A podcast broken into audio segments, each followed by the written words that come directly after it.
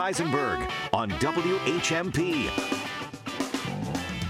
This is indeed Talk the Talk. I'm Bill Newman. And I am Buzz Eisenberg. And we are joined by Josh Silver. This is Political Gold with Josh Silver, our monthly time with political consultant Josh Silver. Josh, the debt ceiling, top of the fold story in every newspaper, lead story in every media outlet today. The debt ceiling, it seems like there will be approval by the Congress, although the vote has to get through the Rules Committee and then it has to get approval by the House and the Senate. Assuming, and I don't, but assuming that it passes in some form, how does this play out politically? Good for the Democrats, good for the Republicans, good for neither? What do you say? Well, so first of all, good morning, everybody. I, you know, let's just first step back and look at what this debt ceiling deal is, right? For all people listening in the Western Mass area who are frustrated because it is once again bypassing the fact that we have basically corporations paying no taxes and the billionaires are essentially paying no taxes and now they're slashing important programs like preschool and, and other critical infrastructure that helps poor people. Could you stop there for one second and just sure. make sure I understand this? All of the uh, tax reductions for corporations and billionaires that were passed during the Trump administration remain fully in place. Yeah, they've remained fully in place. So the billionaires and the corporate, uh, you know, billion dollar corporations are just fine. They're not going to be affected. But the people who are actually poor and middle class, who are struggling, who use important government programs to survive, they're the ones that are going to suffer from this. So if you look at this and you say, you, let's say you take the, the what could be the, you know the far left analysis, which is don't cut a deal, you can't do this, it's terrible. Keep in mind that the Republican Party and Kevin McCarthy, who's brokering this deal with President Biden, is so off the rails, completely far right, captured by corporations and plutocrats and and crazy Trumpers that Biden is stuck making this deal because he has literally no other recourse. There's no other way to pursue this. Because because the president has to make a deal with the House Speaker, and the House Speaker has to make a deal with the devil, which is the House Freedom Caucus. So Correct. And and the and this and the House and, and Kevin McCarthy, the lead Republican, has done a great job of balancing the the interests of the far right with the interests of the corporate uh, corporations and the billionaires to come up with really this sort of milk toast proposal that screws over poor people. Biden is going to have to agree to it, or else the U.S. economy will implode. So one thing we should do is is put aside the the normal and correct criticism of like, oh, Biden, you're cutting a deal with the devil. You shouldn't take this deal. It's terrible. It's either that or the whole economy goes under. So this is the political system we're in today. It will happen where the deal will get cut. You are going to have a significant faction, say 30 some odd members of the U.S. House who are from the far right who are going to reject it. Nearly all the Democrats are going to support it. There'll be a, a, a handful of far left Democrats who won't.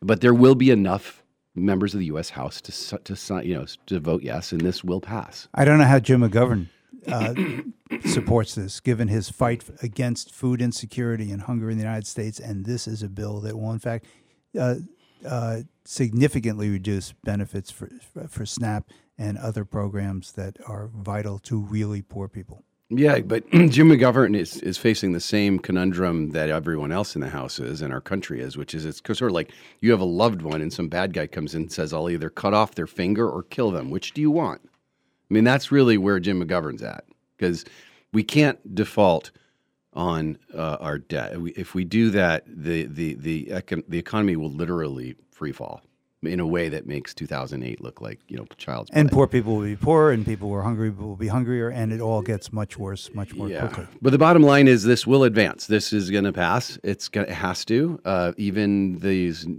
crazy republicans know that and kevin mccarthy fortunately while he's uh, you know kind of an awful person he's he he's not willing to just throw it all away well let me ask you about this because there was one aspect of this bill that uh, really caught my attention and that was the funding for the internal Revenue Service because the Republicans say don't fund the Internal Revenue Service. They're going to find the tax treats, tax cheats, the billionaires who are getting away with ripping off the country, and the corporations getting away with ripping off the country. So Biden said, let's have, I think it was eight, eight billion.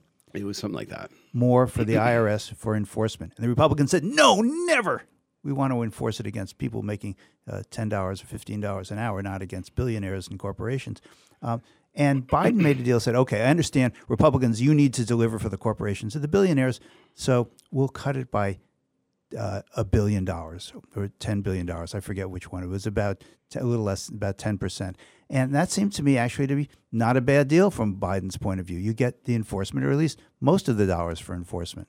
Yeah, I mean, I think Biden did a relatively good job given what he was dealt with, and and it seems to me that this is tracking in a way that is significantly better than you might have predicted ten days ago, when it felt like we might be truly headed to the abyss. Um, it doesn't take care of the long term problem it also let it you know it sort of speaks to the f- the fact that a year ago the Democrats had the opportunity to actually deal with this debt ceiling stuff. yeah, they and they didn't do it. Front page of the New York Times says Yellen said Janet Yellen said. Do the debt ceiling with Democrats while you have the majority in the House and the Senate. And there were Democrats managed to mess it up. Yeah. And not do it. Why? Uh, yeah. Well, the, the Democrats have the same problem that the, the Republicans do, just not nearly as acutely, which is you've got a significant portion of the Democratic Party that is completely captured by billionaires and corporations. And that's the fact.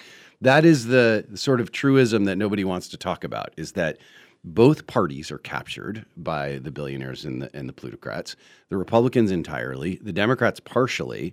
Um, in comparison to the far right MAGA swing of the Republican Party, Democrats feel and appear correctly far more sane and reasonable, and they are but there's still this major faction of the Democratic Party that's really corrupt.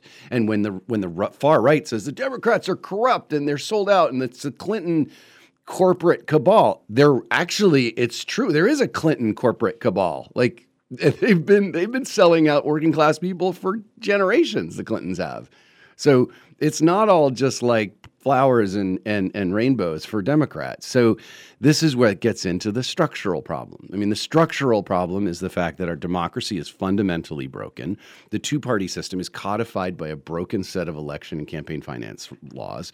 And you cannot bring in what really we need is like independent, truly independent third parties that can bring a whole fresh do you remember the story about Iceland when there was an I can't say it on the air. There was like an FU party that that that ran and actually won, and they became like a majority, like a, majority of the parliament. It's a massive voting bloc in Iceland because in parliamentary systems you can actually have real meaningful uh, uh, government uh, electoral competition that you can't have in this two party system, which gets to this question you asked off air, which is well, also, Josh, what's going on with Trump? You know, you're seeing all this news about who's entering the race. Tim Scott, this black Republican from South Carolina, enter, senator, senator, sorry, enters the, the the presidential race. You've got Nikki Haley, the former UN ambassador, uh, moderate in comparison Republican candidate.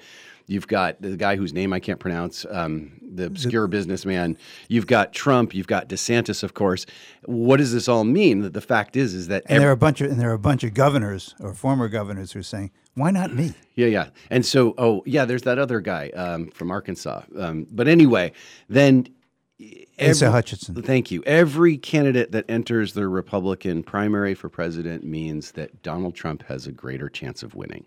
So it's it's nearly impossible for for Ron DeSantis or anyone else to win this nomination at this point because Donald Trump has about a 30 some odd percent of the Republican base that will vote for him even if he shoots somebody in Times Square. Well, Josh, is, is the media going to continue to give him a free pass on what's called earned media that is media he's not paying for? Is he are his town hall town meetings still going to be covered? At prime time, are they still going to give him that free media? Well, keep in mind you're you're asking the CNN question, right? Because they did this this yeah. town hall. The the mainstream press outside of Fox News, uh, the CNN, ABC, CBS, they had not done that for two years, like a really since January 6th. But he's now a candidate, and he wasn't for two years. Yeah, I mean the answer is yes, Buzz. They're going to give him earned media because he's like the leading GOP candidate, and they have to. But whether they give him things like this, like this gift, like a, a, a primetime town hall on CNN, TBD. I don't know, but you know they're looking for ratings. CNN's tanking. It's a for-profit. This gets to the other side of the coin. It's the the media side of the democracy. The media is broken. Democracy is broken. When the most important thing in media is making money, which it is, then you do whatever it takes to draw eyeballs, drive up ratings, and sell ads. And that's what CNN was doing. And that's another yet another problem with our system. Well, Josh Silver, you just used a phrase that caught my attention and my ear, and that was at this time. The New York judge set Trump's criminal trial for the illegal, allegedly illegal payoffs to Stormy Daniels for next March, really just after the first uh, primaries or caucuses, just as the primary season is really getting into high gear. Donald Trump, as a defendant in a criminal case, seems to me could actually finally affect his popularity, even among those hardcore Republican Trump supporters. You disagree with that? I mean, I think I agree with you intellectually, but the Electoral College doesn't agree with you. Meaning, is it going to affect whether he can get the nomination in places like Wisconsin, Pennsylvania, Arizona, uh, Michigan, the, the, the states that are the only ones that matter for winning the presidential nomination? No, he's gonna his his base is big enough that his they're rabid enough in the swing states that I, I think he'll prevail. I think in blue states where he's vying for the Republican nomination, I think it will have more effect because there's more moderate Republicans in those states. But I just don't that what we just saw with his indictment. Remember, his indictment was what a few months ago, and we were like, "Oh my God, he finally got indicted." This is the New York indictment yeah. for the for paying off his, porn star Stormy his support Daniels. amongst his base actually went up and it was measurable in all the polling that people were feeling this. As did his coffers. Yeah, yeah, he got raised a bunch of money, and, and the deep state theories have been have been proven correct. This is actually a cabal amongst the globalists and the the uniparty to to take down this guy because he's standing up against the corrupt status quo, and that narrative has been reinforced and proven through the indictment. It will be done so again in the next indictment and in the trial, and he will use it to his advantage. The good news at the end of this is I would argue. I thought this was never coming.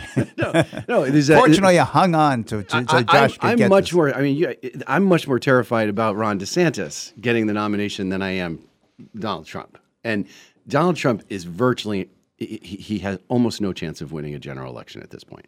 Even though he leads Biden by considerable amount in the polling on a one-to-one matchup with Biden. I think he is so polarizing and toxic that the he's the only thing that will get rightfully turned off and tired Democratic voters fired up enough to actually turn out and vote. Didn't I hear that in 2016?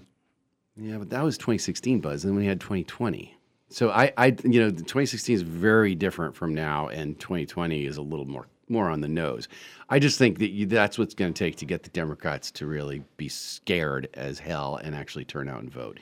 I just think it's very hard for Donald Trump to win. The biggest worry would be is if something happens to Joe Biden's health and Kamala Harris has to be the torchbearer. I think she would probably lose to Donald Trump. Remember misogyny and sexism? It still exists. You know, and, I, I, and I had such a nice three day weekend, Josh Silver. On this solemn note, let's take a break and come back because I want to hear more about DeSantis because he seems to be nominated and elected by the mainstream media as the alternative. So if Trump stumbles, it seems that he has been anointed by the mainstream media. Topic we'll discuss right after this. More Talk the Talk with Bill Newman and Buzz Eisenberg coming up right here on WHMP. Push, push. Come on, one more. Let's go, go, go. Is this your idea of personal training? If so, you've got it all wrong. Or perhaps we've got it all right at Fitness Together, where we meet you where you are to get you where you want to be. Fitness Together trainers help you reach your goal at any fitness level, even despite ailments and physical limitations. So don't let a misconception keep you from having the energy to do what you love. Learn how you can get it together at Fitness Together Amherst or Northampton. What's cooking at River Valley Co op? Here's avid eater, grocery shopper, and co op member Bill Newman. Local farms are welcoming spring to the co op. Asparagus popping up and ready to eat in bunches. In the co op meat department, local chicken from Reed Farm, house made brats and sausage, everything to kick off grilling season. In the co op cheese department, welcome the maple season with maple washed Willoughby, a delicious local cheese washed with Vermont maple liqueur. River Valley Co op, wild about local. Everyone is welcome. My name is Joanne Vanine. I am a CASA worker, court appointed special advocate for the organization Friends of Children. I first got involved with the CASA program back in 2004. I was still full time employed at that time as the uh, Dean of Students at UMass Amherst. The case that inspires me relates to a young man. There were issues of physical abuse, there were issues of drug abuse. Through the advocacy work that I did, this young man was placed with a family in Springfield. It was a rocky start. But the good news is that this foster family stepped up and said that they would adopt him. Almost immediately, I began to see the change in him in terms of his own confidence in himself, which clearly derived from a sense of security. And that also was evidenced in the way he performed in school. The really happy ending to this is I got a text message saying to me, Look at my report card, and he is on the honor roll. Learn more about becoming a CASA advocate by visiting Friends of Children's offices on Route 9 in Hadley or going to friendsofchildreninc.org. You're listening to Talk the Talk with Bill Newman and Buzz Eisenberg, WHMP. We continue Political Gold with political consultant Josh Silver. We were talking during the break about DeSantis and Trump, and I want to hear your view more. I want to hear more of your views about that, Josh Silver. But I'd like to start by asking this segment by asking you about what Trump is going to do about DeSantis having signed the bill in Florida that makes criminal any abortion after six weeks. And what I'd like to know is how does Trump navigate that? Because he wants to say, I'm against all abortion. I mean, he's, there's no moral or ethical stance about this. It's all it's all uh, uh what's politically Politics. expedient. Yeah. But what what does Trump do about abortion? He's been outflanked on the right by DeSantis. I mean, I think Trump is aware of this dynamic and, and, and what you're just to take that one level further, right? You've got the Republican primary voters, which are the only thing that really matter for Trump at the moment, who are pretty rabid far right on everything, including abortion. And then you've got setting yourself up correctly for the general, and Trump and his team are smart enough to know that in a general election, this is a country that generally supports women's right to choose, generally. Uh, certainly more people do than don't. And you run a real risk if you pull a DeSantis and you go absolute anti abortion in the primary, and then you face a general uh, election audience that actually disagrees with you. So I think Trump is going to continue to do his, you know, he, he's learned how to do it quite well, just this sort of non answer hedge and, and sort of This sort of this sort of uh, jujitsu. Yeah, I delivered. yeah. I gave you the Supreme Court. Vote for me. I'll get it done. Don't worry about how. I'll get it done. I think that's what his position will be. Yeah, he's just going to continue to sort of muddy his words and and and probably try to match DeSantis in terms of uh, of, of of of sort of the six week thing. He might get behind it very well, but he's going to try to use that sort of mushy language that allows him to walk it back for the general. I don't think Trump has much concern at all about his ability to win the, the primary. And it'll it's it is going to be beautiful sort of blood sport to watch DeSantis and Trump go to war with each other because it, it it hasn't happened yet and, and and DeSantis has been in this very tricky position of needing to not alienate Trump's base therefore not viciously attack Trump but he's going to have to attack Trump now. Like now that he's a candidate, Trump's going to continue to just barrage him and he has to push back, but it's going to be an incredible dance to see how this all plays out and and I think the more bloodletting that occurs between DeSantis and Trump the better. Tell me about this. We have disparaged and correctly disparaged polling for years now because polling's, eh, polling has been grossly inaccurate. All of this conversation about Trump and DeSantis is grounded on polling. There hasn't been one vote in one Republican primary yet. So, how are we supposed to, or should we really depend on these polls for our information and our understanding of what is likely to happen with regard to Republican primary voters when they vote? I mean, that's a that's a that's a topic for a whole show, Bill. I mean, the the, the problems with polling. That, that said, you do know some certain contours. Like right now, DeSantis and Trump are dead even in Florida for the Republican primary. That's probably a pretty accurate poll. Um, DeSantis picked up uh, nine points against Trump in a theoretical matchup in Iowa in a primary just last week. Um, you are seeing uh, some reliable polling numbers that show the the race tightening a little bit. I just, I mean, there's another part that we haven't talked about, which is that Ron DeSantis is not a good retail politician. And you have to be a good retail politician to be a good insurgent and actually beat. What does that mean, What it means is like he doesn't really like to schmooze. He doesn't really like to shake hands. He doesn't come off as warm. He comes off as kind of he, so he's a total a hole. He's a jerk, and it and it's transparent when you meet him, right? I Trump calls him Ron de Sanctimonious. yeah, I mean, but he's really cold. He's not a kind person. Like Bill Clinton, Barack Obama, uh, even George W. Bush, like they came off as kind of like nice guys. Ronald Reagan. Yeah, nice guys. Ron DeSantis is not a nice guy, and the fact is, And we care about that? Well, we, the voters, care about yeah, that? it, it really matters for presidential. I mean, people like. I mean, I know you don't, Bill, but people like Donald Trump. Like his supporters feel like he's someone they'd like to actually spend the weekend with. I know that's hard to get your head around. No, it's the who would you like to have a beer with question. Yeah. And, and would you like to have a beer with uh, that ex president? And the answer is for many Republican primary voters, absolutely. Yeah, they're their top choice.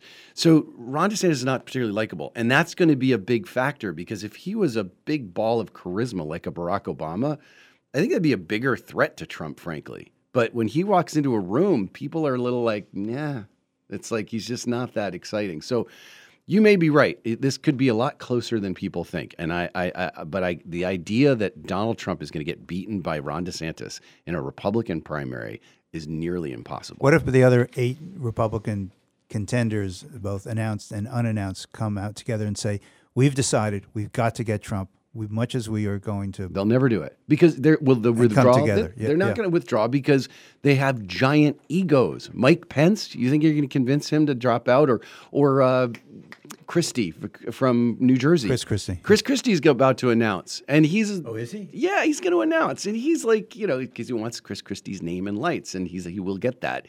These guys have egos that And Chris Christie was a serious contender one or two election cycles yeah. ago. And their and their and their their desire for attention far outweigh, outweighs their desire for the future of the country. They they really care mostly about themselves.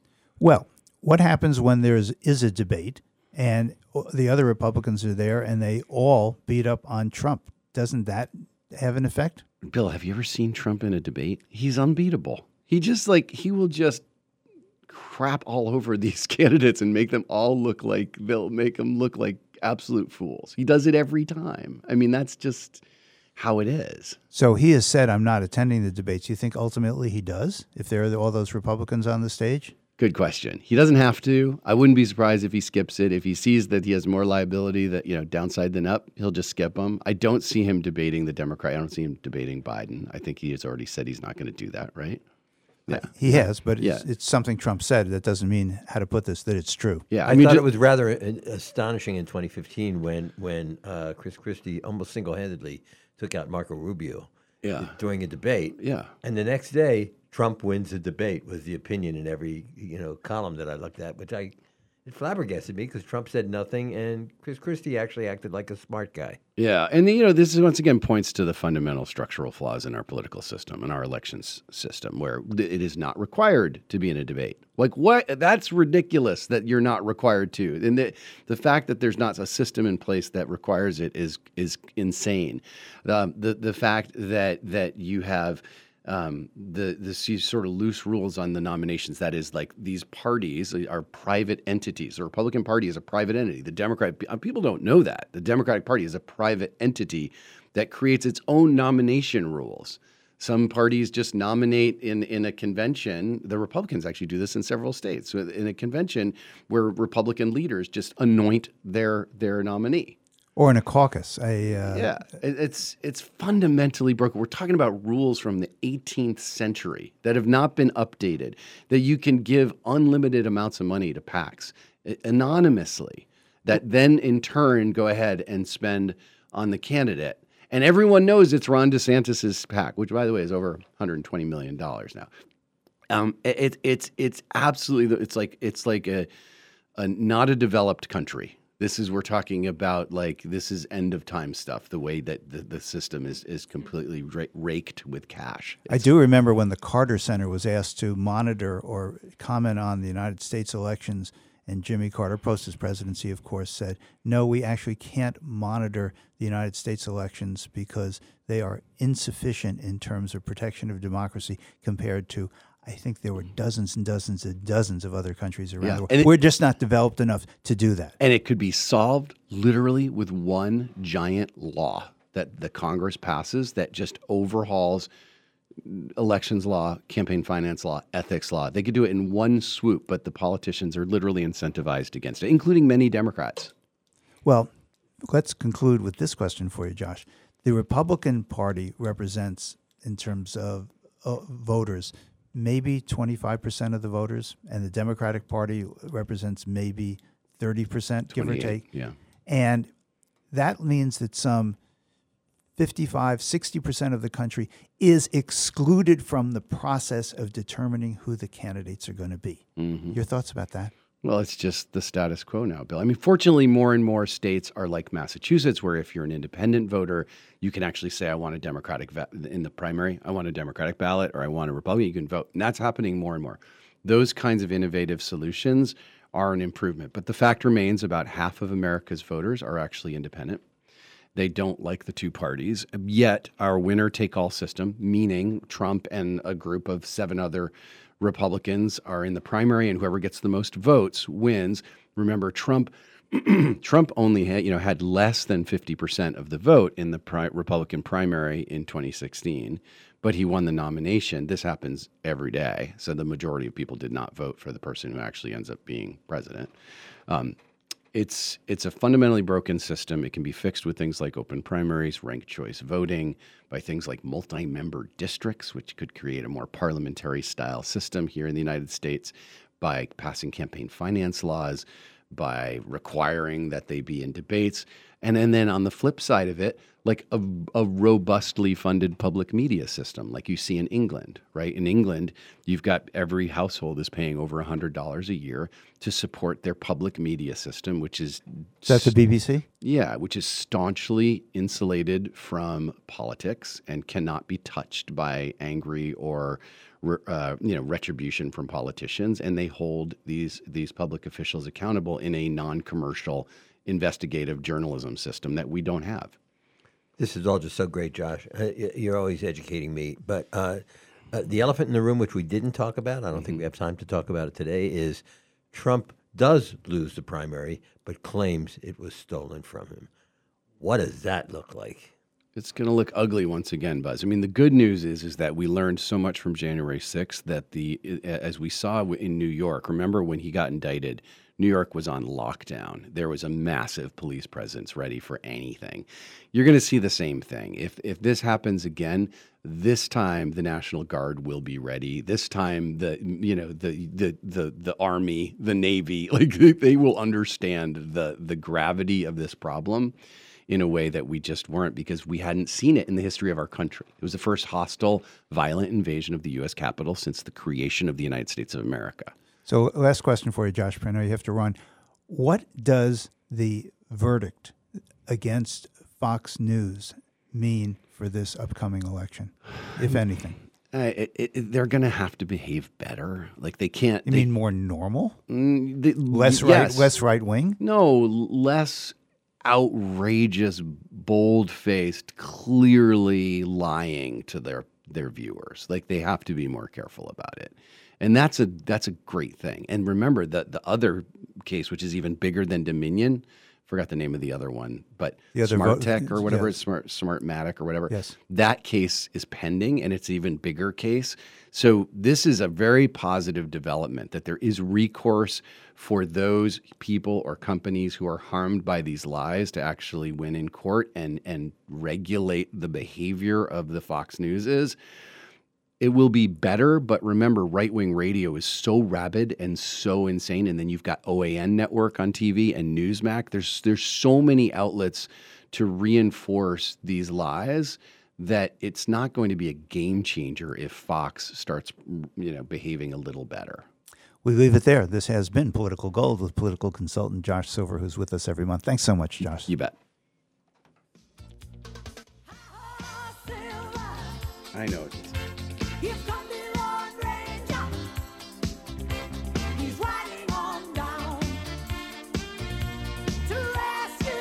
Listening to Talk the Talk with Bill Newman and Buzz Eisenberg. For WHMP News, I'm Jess Tyler. Emergency crews from South Hadley and Northampton are continuing their search of the Connecticut River in the area of Brunelle's Marina for a missing jet skier. State police say there was a crash between a jet ski and a boat around 7 p.m. on Sunday. The person on the jet ski, a 51 year old man from Springfield, is still missing. There was a man and a woman in the boat, and they were both taken to Baystate Medical Center for treatment. The boater is from Chicopee and the passenger from Agawam. The Route 5 Easthampton boat ramp is closed as the search continues. There's been a whirlwind of news coming out of Greenfield after the City Council voted to move over $1 million from various parts of the city budget into the public school system earlier this month. Now, the chair of the school committee, Amy Proietti, is accusing the mayor of violating open meeting law for discussing matters related to those issues over email to school committee members and city councilors. Following the City Council's vote, the mayor and City Council received differing legal opinions on whether councilors had the authority to add the 1.1 million back into the school budget. The mayor continues to challenge the legitimacy of the City Council school funding vote, while the chair of the school committee has filed a complaint with the Attorney General's office. The Greenfield School Committee will have a special meeting tonight at 6 p.m.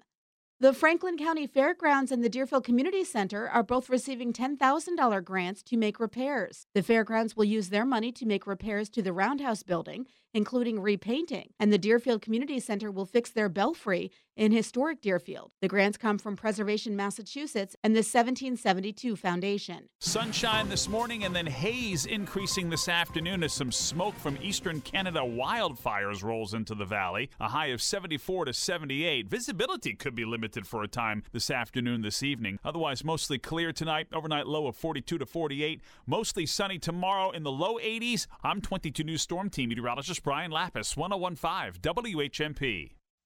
This news update in Spanish is brought to you by our friends at Holyoke Media. Yo soy Johan Rashi Vega con la síntesis informativa de Holyoke Media. El presidente de Estados Unidos, Joe Biden, y el principal republicano del Congreso, Kevin McCarthy, parecían estar acercándose el jueves a un acuerdo para reducir el gasto y aumentar el techo de deuda del gobierno de 31.4 billones de dólares con poco tiempo libre para evitar el riesgo de incumplimiento. El acuerdo especificaría la cantidad total que el gobierno podría gastar en programas discrecionales como vivienda y educación, pero no lo dividiría en categorías individuales. Las dos partes se reunieron virtualmente el jueves, dijo la Casa Blanca, el representante Garrett Graves, principal negociador republicano, dijo a los periodistas el jueves por la noche que las conversaciones continuarían durante la noche. Cualquier acuerdo tendrá que ser aprobado por la Cámara de Representantes controlada por los republicanos y el Senado controlado por los demócratas. La Cámara levantó la sesión el jueves por la tarde para un descanso de una semana y el Senado no está en sesión. Se les ha dicho a los legisladores que estén listos para volver a votar si se llega a un acuerdo.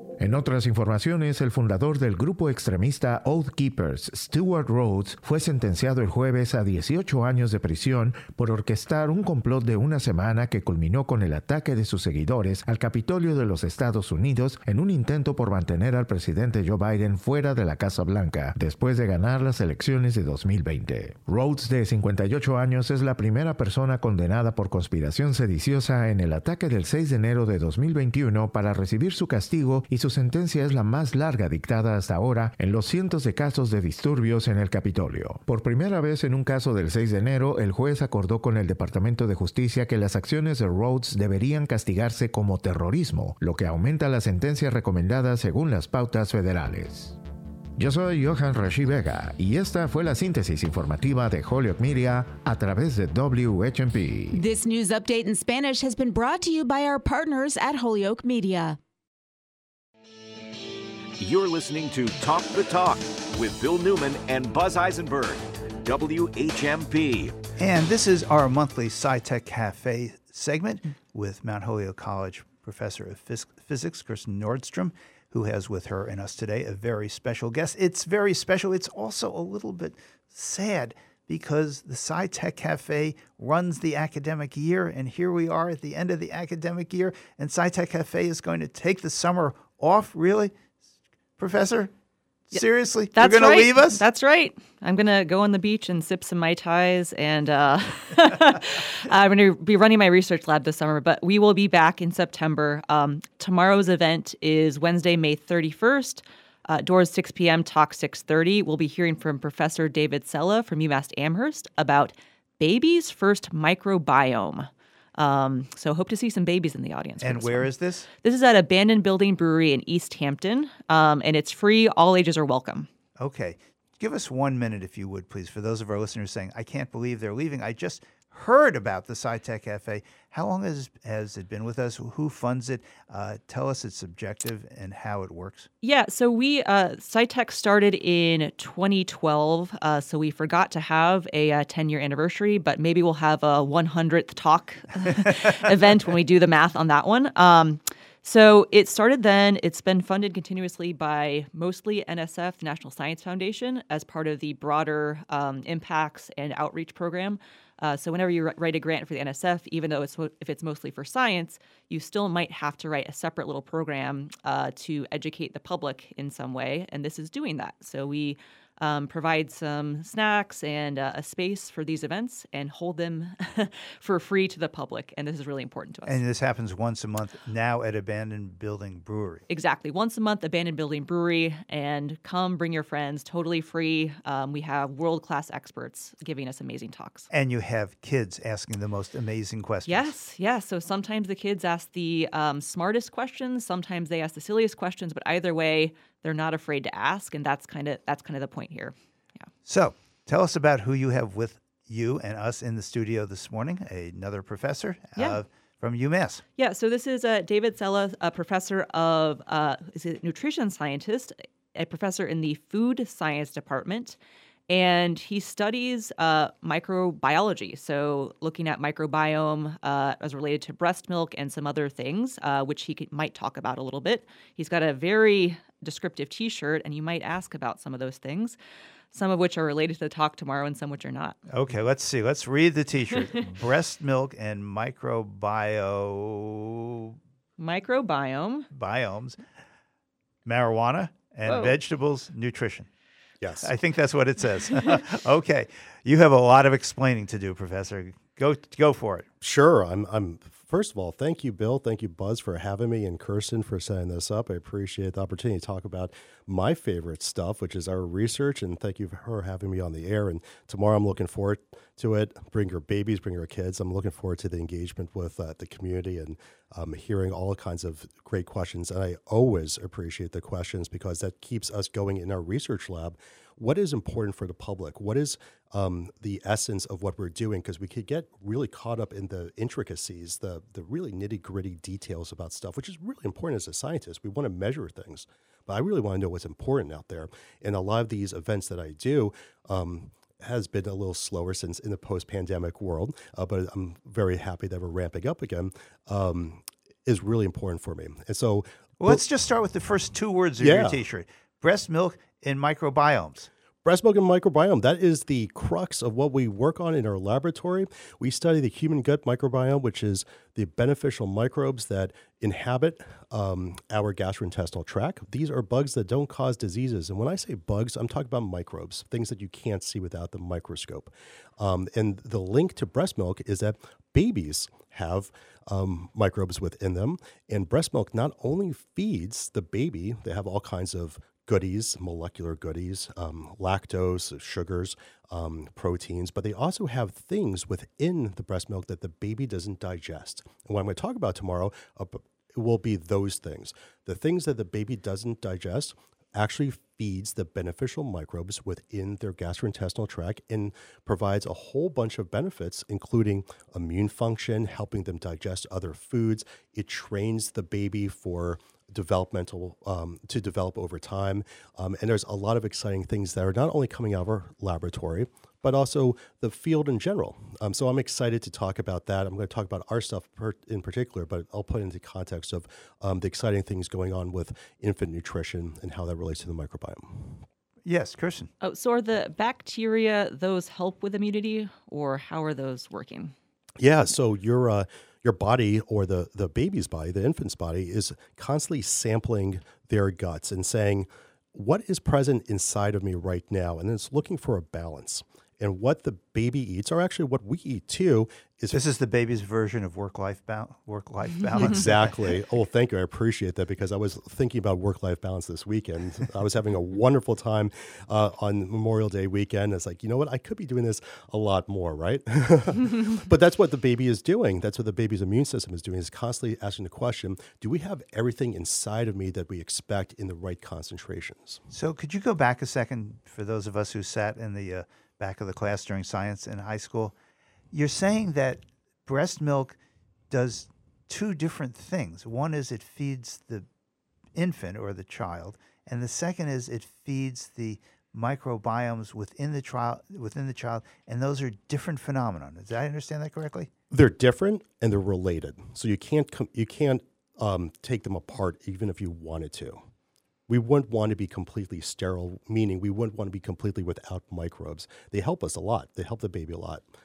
Okay, so you want to give an example? Uh, your friendly local microbe, uh, you name him Fred or Louise, and what what happens? Well- what's a micro? What's a what is that? Well, we'll name this this friendly neighborhood microbe bifidobacteria. We study bifidobacteria. So much for Fred. Okay. I like Fred though. Fred's a Fred's a good name, a good solid name. Bifidobacteria. So this bug uh, consumes special sugars in breast milk that the baby does not use th- themselves. And this bifidobacterium that you often find in yogurts. You go to the grocery store, you can find probiotics. So this is a probiotic beneficial microbe, and the baby has it naturally inside of it. And these special sugars feed the bifidobacteria, and in return, the bifidobacteria spit out these beneficial chemicals or molecules, whatever you want to call it, and it helps with the baby's immune system. Um, it gives it more energy in local areas in the in the gut. Um, also, um, it helps, um, as I said mentioned before, trains the immune system to say, "Hey, everything's okay as it should be." And so we're also studying links to allergic um, responses and maybe um, the way that allergies uh, develop throughout life um, end up having its root causes in proper nutrition early on. Which gets me to the question I really wanted to ask, which is what does the research that you're doing, uh, Professor David Sela, what does the research focus on? What is it trying to get you to? I mean, people have been looking at breast milk for a long time. I take it you have some objectives, maybe wrong, but it's not pure research. What do you have in mind? What are you trying to get to? Yeah, I love this question because what is what's the point? So we want to study to learn it because that's you know we're scientists. We want to learn fundamental processes, but there's more to that. We want to make a difference in the everyday world of uh, babies who are nursing, or maybe babies who are not nursing, who are uh, consuming infant formula. So specifically, we used to, and we said this for for decades uh, in the field know more about cow's milk than we know about breast milk. And this is the fundamental food. This is why I'm in nutrition. So, what is the only food that is specifically evolved to nourish our species? And there's only one answer, and that's breast milk. And so, why did we not know as much about breast milk as we know about cow's milk? And so, for us to learn about it means that we could improve on interventions when things go a little bit off. Well, then tell us a bit more about that. Breast milk, for example, versus formula. What are babies who are, for one reason or another, uh, uh, relegated to having formula and not breast milk? Do they miss out? And how long should breastfeeding go on for? This is a huge debate, of course. I'd like to hear your view. Absolutely. And, Uh, and uh, as a person of the male persuasion, I'm just going to take a guess here. Um, does it put you in an awkward position to be talking about this? Well, I'm gonna. I, I love both questions. I'm gonna handle the second question um, afterwards. Okay, great. Um, but I get this question all the time, and it's a very important question here. And the big take-home message is um, whether or not you're formula-fed or breastfed. The biggest thing is skin contact with your baby. Does your baby have a loving, nourishing home? Nourishing not necessarily in terms of food, but just um, does that baby experience stability um, and uh, a good um, household? Uh, uh, let me stay away from the word good, a supportive household too. And that's what the research shows. Now, there are some fundamental differences between breast milk and formula milk. Formula milk tends to be um, cow milk based. Um, and so that's a big difference. And there are specific things in breast milk that are there to feed the microbiome that we don't find necessarily in cow's milk. And science is trying to understand okay, well, if we don't have that in formula milk, is that something that we can add back to it? Is that something that we can help um, for those um, uh, individuals who choose to use formula or don't have a choice to use formula? And there's there's a considerable amount of, of folks um, um, like that. Um, and I'll, I'll tell a, if there's time, I'll tell a, a quick story about what we're studying. But your second question was um, uh, identifying as male is it a complicated issue? And the simple answer to that is yes. Well, actually, it's not a simple answer. It's yes and no. Um, it, it's complicated if I choose to to look at it as complicated. Um, the science is what the science is, um, and there is a lot of um, emotions around this topic, and it's one kind of one of the reasons why I'm um, I've been drawn into the field because there are these social, ethical, legal, societal impacts that we have to be concerned about. We are speaking on this edition of the SciTech Cafe with Professor David Sela from the UMass Department of Food Science. He's a nutrition scientist. We'll be back with Professor Sela and Professor Kerstin Nordstrom from Mount Holyoke College and the Physics Department right after this. This is Talk the Talk with Bill Newman and Buzz Eisenberg. Get takeout? Save 30%. Get candles or hit the links. Save 30%. Dog grooming, outdoor recreation, burritos, save 30%. The Shop 30 store. Full value gift certificates to local restaurants and merchants, plus tickets and events. Just click, print, and save 30% on the stuff you were gonna buy anyway. The Shop 30 store. Open right now at WHMP.com. Oh, the places you'll go. This Dr. Seuss book might be the quintessential graduation gift. Broadside has it, plus other books for grads. Like What Now by Ann Patchett, Navigate Your Stars by Jesmyn Ward. Toni Morrison's The Source of Self Regard, selected essays, speeches, and meditations. Browse Broadside Bookshop for inspiring books for graduates. How about Devotions, the selected poems of Mary Oliver? How about Rough Sleepers by Tracy Kidder? Or Cheryl Strayed's Tiny Beautiful Things. Browse Broadside, buy a book for a grad. You could be one word away from $1,000. It's a grand in the hand on WHMP. Listen each weekday for the $1,000 keyword at around 8:15, 12:15, and 4:15. When you hear the keyword, just go to WHMP.com and enter it for a shot at $1,000. You have until midnight to enter the keyword of the day. It's a grand in the hand on WHMP. Complete rules and details on WHMP.com. Want to make a difference in a big way? Nearly 200 children in Hampshire County are on a waiting list to be matched with adult mentors called BIGS. Children who are matched with mentors through Big Brothers Big Sisters of Hampshire County do better in school, report higher self confidence, and have better relationships with peers. Start something. Call 413 259 3345 and volunteer or donate to Big Brothers Big Sisters of Hampshire County. You're listening to Talk the Talk with Bill Newman and Buzz Eisenberg. WHMP. We continue this segment, the SciTech Cafe, with Mount Holyoke College Professor of Physics Kristen Nordstrom and our very special guest, David Sela, who is at the University of Massachusetts Department of Food Science. He's a nutritionist scientist, and he will be speaking tomorrow and presenting at the SciTech Cafe. The doors open at 6. The talk will begin at 6.30, and the SciTech Cafe is at the abandoned brewery building in Easthampton. Sadly, the last one of the season, but it um, sounds totally fascinating. Let's go back to your research, if we could, please, Professor David Sela, and tell us in a wonderful, perfect world where things co- just work out perfectly, if you could develop or come to an insight with your research about breast milk today or tomorrow, what would it be? Ooh, I, I love this question. So during break, we're talking about maybe the differences between fundamental research, knowing things just to know things, and then applications. How do we help people? And so at this stage in my career, I spent a lot of time knowing things, and I love that. We're never going to stop doing that. But now we want to make sure that we could translate that.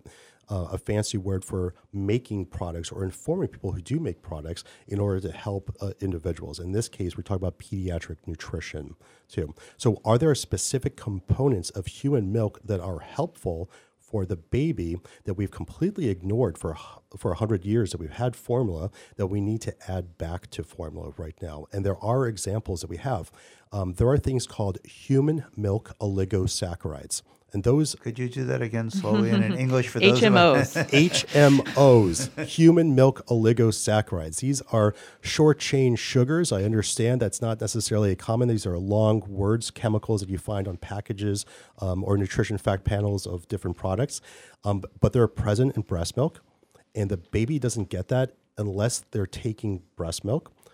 But recently, in the last five, 10 years, we've been adding it. The broader field's been adding it back to formula milk in an attempt to help out the microbiome, these beneficial microbes within the baby. Uh, so, Professor, uh, during the break, both Dan and I told you that neither of us were breastfed, breast milk fed, and so I didn't get those microbes that you're talking about either by this supplement or by breast milk. So, how did I survive? Well, I, I love the question because it, it presupposes that we have we're learning science is human milk and is human milk all of a sudden the gold standard and everything else is less than. So that's one scientific endeavor that we're trying to understand. Is there a Isn't that self-evident? I mean, didn't evolution get us to this place? Well, evolution is not always perfect. Uh, we have an appendix, and we're still trying to figure out what an appendix is. And um, evolution actually depends upon the local landscape, the world that we live in. So we actually didn't evolve necessarily to live in cities, also. Well, that was the idea of formula, right? We'd improve breast milk. We could do better. That was the original theory, right? And did I understand from your papers that there are actually different kinds of microbiomes from different, you know, eco locations, perhaps? Or Yes. Yeah. So when we're talking about microbiomes, we're not just talking about one flavor, one type of microbiomes. There's not an American microbiome versus a Japanese microbiome. We have a lot of variations. So if you were not breastfed, perhaps your microbiome was doing everything it needed to do. But we have to learn that. We don't actually know the answer to that. But there's very likely that's a hypothesis at this moment that we're trying to understand. So we don't know for sure what exactly a baby who is only given formula and is for various reasons unable to have breast milk, we don't know what that baby actually is missing. We just suspect that baby is missing a lot. Well, we take a step back and we ask ourselves um, what we call first principle questions. We say, is it negative to be formula fed? Is it positive to be uh, breastfed? And we just say, we stand back and say, well, we don't want to presuppose anything. We would just want to go there and look with as much of a neutral filter as possible, which is very hard. Um, even for scientists, because we're humans, we all have our emotional and mental baggage we bring to it. And even myself, thinking about breast milk, I study breast milk. We support breastfeeding, so we're automatically going to dip into that breastfeeding is is a positive realm. But in order for us to look at things dispassionately, so we can get the most out of what we're doing, we have to take a step back and have more of a neutral perspective. Wow, this is just so very interesting. I just I can't wait for this talk. Again, this will be at the SciTech Cafe uh, tomorrow evening, Wednesday, the last one of the season. You don't want to miss it. Six o'clock's the door. Six o'clock the doors open. Six thirty for the talk by Professor David Sela from the UMass Department of Food Science. He's a nutritionist and a nutrition scientist. Again, SciTech Cafe at the Abandoned Brewery Building tomorrow evening, six o'clock door, six thirty talk. Thank you so much for doing all of this for the community. Thanks for your research. Thanks for being with us. It's just fascinating stuff, and I really appreciate your talk tomorrow at the SciTech Cafe. Thank you so much. And scitechcafe.org if you want to sign up for the mailing list for next season.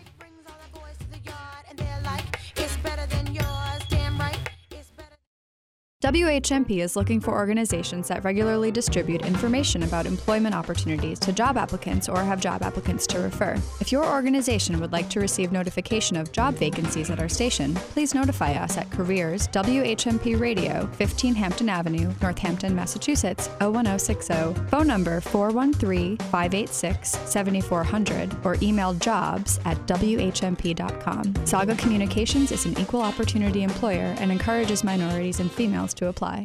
Do you use home oxygen? Do you know about the increased risk of fires and burns? No one should smoke in your home. There's more oxygen in the air, which makes fires burn faster and hotter. Furniture, clothes, bedding, and hair absorb oxygen and can catch fire more easily. Keep 10 feet away from any flame or heat source. For more information, call 1 877 9 No Fire or go to mass.gov slash DFS. Breathe easy and use your home oxygen safely.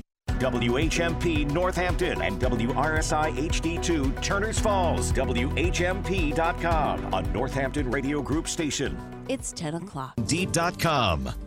I'm Linda Kenyon in Washington. Congress returns to Washington today with less than a week to go until the deadline to avoid a potentially catastrophic breach of the nation's debt ceiling.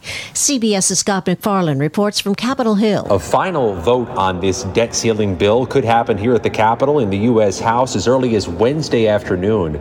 But first, the pivotal House Rules Committee will weigh in and consider making some changes. The Senate could vote by week's end. With the okay from the federal government, states across the nation have thrown hundreds of thousands of low income people off Medicaid in recent weeks. Daniel Tsai with the Center for Medicaid. All 92 million people, and that actually includes 51% of kids in the country who are enrolled with us on Medicaid, will have to undergo a renewal process in the coming 12 months. Police in South Florida continue to look for suspects in a Memorial Day mass shooting. CBS's Jim Krasula reports. Nine people were hurt when gunfire erupted along a beachside promenade in Hollywood, Florida, sending people frantically running for cover along the crowded beach on Memorial Day. David Van Dyke. I heard several gunshots, seeing a crowd of people running through here, and then we heard like three more shots down the street there. Four children between the ages of 1 and 17 were wounded. At least one person is in custody. The federal jury trial begins today in the nation's deadliest anti Semitic attack. CBS News legal analyst Thane Rosenbaum says the trial of Robert Bowers comes four and a half years after the shooting at a Pittsburgh synagogue. This case really isn't about guilt because the crime is undisputed, although his lawyers are prepared to mount an insanity defense. The case will come down to the penalty phase. Federal prosecutors are seeking capital punishment. That's what the jury will be asked to decide. Eleven worshippers at the synagogue were killed in that attack. No confirmed deaths after a building partially collapsed in Davenport, Iowa Sunday night. CBS's Dan Yabakis has that story. The fire department had ordered the owner of the more than 110 year old structure to make repairs, and work was underway. There were reports of falling bricks, and residents had complained of many issues inside. Officials say at least one person has been hospitalized. There were 84 units in that building. The head of the UN Refugee Agency says an earlier estimate of around 1 million people fleeing Sudan may be an underestimate. In a relatively short period of time, we have reached already in excess of 350,000. Doesn't seem to stop. The conflict in Sudan continues to escalate and could lead to increases in human trafficking. This is CBS News. Hiring's a lot easier with Indeed. Their powerful platform makes it easy to attract, interview, and hire candidates all in the same place. Visit Indeed.com slash credit. Attorney Joe Cordell. Business owners and professionals face special challenges in divorce court. In addition to everything else going on, they have to contend with allegations that they are earning more than they are, coupled with claims on their business or practice itself. Clients with assets depend on their divorce lawyer's skills in these matters, and that's why it's so important to hire someone that has those skills. Schedule an appointment with one of Cordell and Cordell's Boston area attorneys. 201 Washington Street, Suite 3656, Boston, Massachusetts 02108. Ray Magliozzi here for eBay Motors. You're driving along and some Nimrod cuts you off. You hit the horn. Jeez, it sounds like a goose in distress. Time to head over to eBay Motors. They have horns for every make and model, not to mention horn pads, steering wheels, wiring, and more. 122 million parts. You can even go for an upgrade. That looks like Mr. Cutoff Man needs a new seat cover. Try eBay Motors, pal. Get the right parts at the right prices. eBay Motors. Let's ride. A state park in the southwest corner of Wyoming has welcomed an old. For WHMP News, I'm Jess Tyler. Emergency crews from South Hadley and Northampton are continuing their search of the Connecticut River in the area of Brunelle's Marina for a missing jet skier. State police say there was a crash between a jet ski and a boat around 7 p.m. on Sunday. The person on the jet ski, a 51 year old man from Springfield, is still missing. There was a man and a woman in the boat, and they were both taken to Baystate Medical Center for treatment. The boater is from Chicopee and the passenger from Agawam. The Route 5 Easthampton boat ramp is closed as the search continues.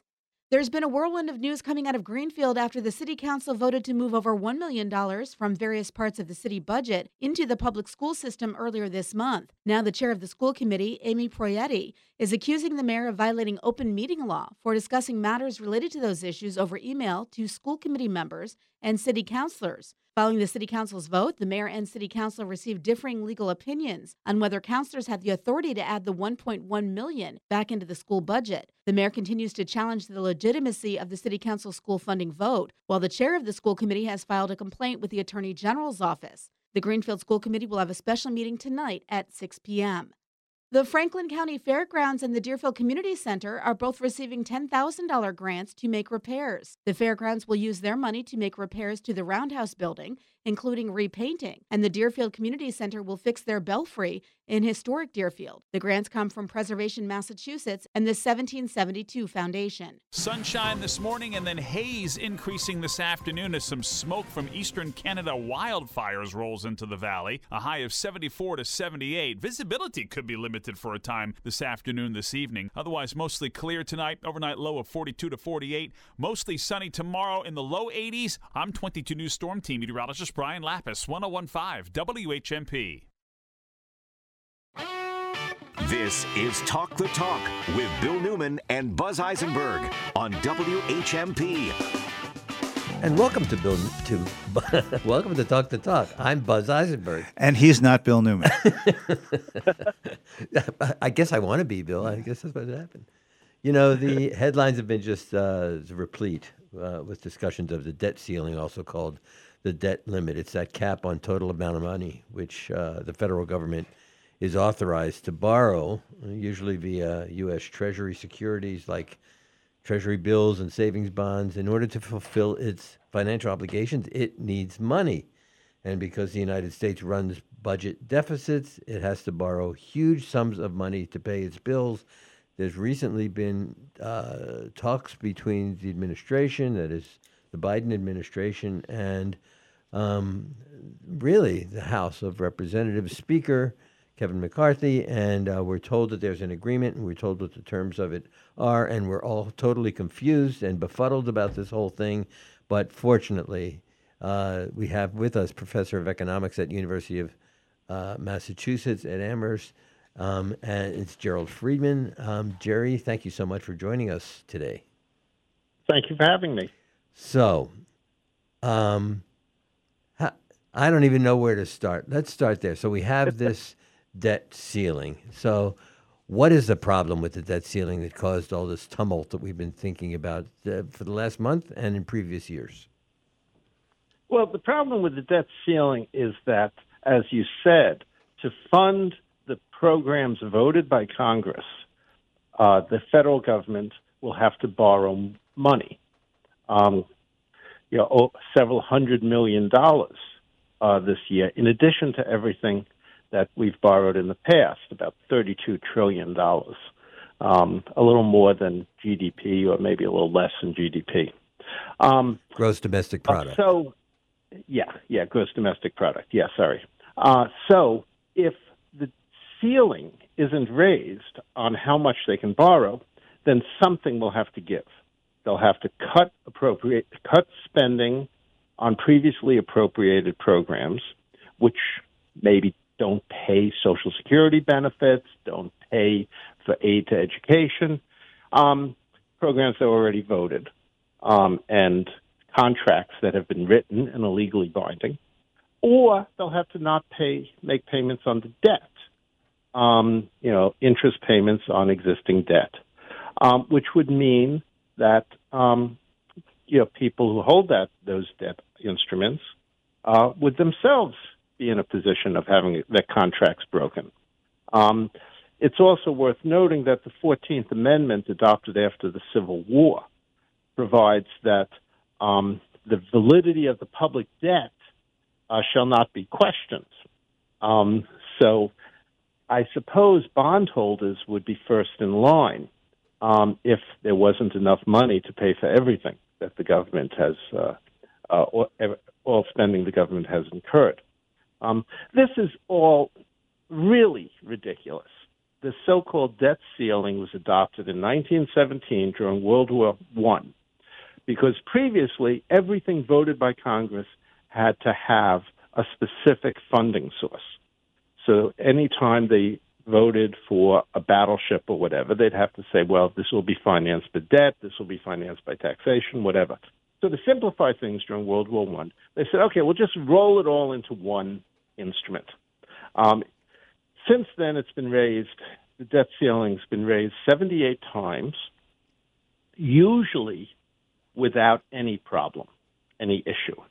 You know, Congress already appropriated uh, the program, established the program, appropriated monies, and then said, okay, you know, we'll just raise the debt ceiling to finance it if necessary.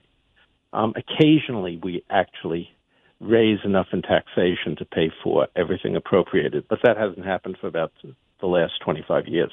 And what we are Um, constantly reminded of, uh, Professor Gerald Friedman, is that these are to pay these are to pay debts we've already incurred. This is people conflate like spending in the future and the debt that we have already incurred. Uh, they conflate those two, but in fact, this is just to pay the debts we already have, like each of us do at home with our credit card bill or whatever. Exactly, exactly. And just like with our credit card bills, we've spent the money. I just bought milk and orange juice. Um, we, I incurred a debt for that milk and orange juice on my credit card, um, and when the time comes, I have to pay for it. Um, you know, this is just the way things are done. And if you don't pay for it, then so, you've broken a contract. You've got a problem. You know, and you know, uh, so this is all hokum. Uh, but in practice, it's been uh, not. There was never any question about this until 1995, when uh, a new Republican Congress was looking for a way to hamstring the Clinton administration. So they said, okay, we're not going to raise the debt ceiling unless you do what we want. It was blackmail, holding the economy hostage. Um, uh, Newt Gingrich lost on that one. Uh, there, they, there was another similar power play in 2011 against Obama when a new Republican Congress uh, wanted to uh, slash and burn the uh, um, the stimulus program to get us out of the near depression from 2008. Um, they succeeded. Obama caved on a lot of uh, on a lot of spending, um, and that encouraged them in 2013 to do it again. At that point, Obama had learned the Obama administration had learned you don't you can't compromise, you can't deal with these people. Um, and 2013, the Republicans caved, um, which is pretty much what's happened here. Well, let's talk Um, about what's yeah. happened here. So we are told that there's been an agreement between Biden administration and quote unquote Congress uh, that is now going to wind its way through Congress. So did Biden cave? No, no, no. Oh, Biden, uh, sorry, Biden, not oh Biden. Biden got almost everything that he uh, that you know he could have gotten. Um, they made an agreement to cut spending on the expansion of the IRS to try to restore our tax system. Um, but those cuts are to be made over 10 years, which means that nothing's going to, you know, the IRS can just continue spending for the next couple of years on the expansion program. And after a new Congress comes in, we'll consider the matter again. Um, there was an unfortunate aspect here. They put in some new work requirements for a small, relatively small subset of people on um, supplemental nutrition, also known as food stamps. Um, Or SNAP. Real, SNAP, yes, yes. That's a really bad idea. It's wasteful. Basically, it doesn't do anything to help people get into work. What it does is creates more bureaucracy, more paperwork, and the idea, and some people are even very open about this. The purpose of these restrictions, these um, is that people will fall through the cracks. They won't fill out the paperwork, and then they'll get dropped. And that's how you'll save money, uh, and not by people doing anything useful. Professor Gerald Friedman, I, I have a remedial question. We have been hearing for quite some time now that if there were a default, if there were to be a default, that is an economic disaster. The country will plunge into recession. The world could plunge into recession or depression. It was beyond, it was so beyond cons- belief that it just could not be allowed to happen. Wh- why? Well, the, what people were saying, and I don't think they're right about this, is that if the U.S. government decided not to pay its debts, uh, U.S. securities until 2011 were the most gold plated securities around. Um, the assumption was the U.S. government would always pay its debt. Companies may default, other countries may default, but the U.S. would never default. So the U.S. had the lowest interest rates and the highest rating. Um, if we threaten default, as we did in 2011, then the bond rating agencies, you know, what some other politician called the gnomes of Switzerland, um, uh, decided that we were not so safe. So right now, the U.S. government has a lower bond rating than Apple Computer. You know, the idea that the U.S. government is more likely to default than Apple Computer, um, and that means we have to pay higher interest rates. If we actually did hit the debt ceiling, this is what people said. I don't agree with them, but this is what people said. Then the bond rating agencies would go crazy. They'd say the U.S. bonds were junk bonds. Interest rates on U.S. securities would soar um, to junk bond status. Um, instead of uh, 4%, we'd be paying on Treasury securities, we'd be paying 20, 25%. And everybody who's relied on these securities would be, you know, in terror. So they'd be dumping the securities the price would go down, and banks and other institutions, um, insurance companies, they hold a lot of U.S. government securities. So if the price goes down on these securities, then banks would be going and you know suddenly lose their capital value. Insurance and, companies would suddenly lose their capital value and they would go into bankruptcy. And that's the scenario that people were afraid of. Well, the other part of the scenario that, that we heard was from Secretary Yellen, the Treasury Secretary, who said that on June 5th, we will run out of money as a country and yeah. we'll have to rely on new borrowing from investors like the yeah. people you're saying who are going to be so depressed. Who yes, and who and if the ceiling isn't raised on June 5th, we're not going to be able to do that because you can't have new borrowing without raising the debt ceiling. Now, I think in practice, the first problem, the one that I raised, won't happen under any circumstances because Janet Yellen would be faced with a conundrum: which which incurred liabilities do we pay? Do we pay the the interest on the securities, or do we pay Social Security payments, or do we pay for military contracts? And she would decide to pay the secure the debt because that's what's in the Constitution. You have to pay the debt. Um, whereas everything else is like, okay, we have a contract with Northrop, Northrop Lockheed. You know, we'll tell them we're not paying for a while.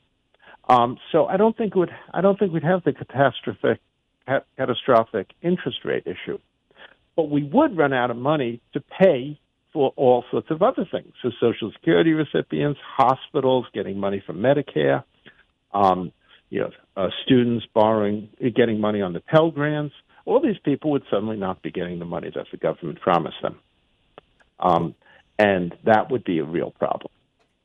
Well, um, we but I don't think we'd have the interest rate problem. I'm a little bit comforted, but I still want to understand this deal. We are talking with economics professor from the University of Massachusetts, Gerald Friedman, and uh, we're going to learn more about what the debt limit deal is that is now going to be considered by Congress right after this.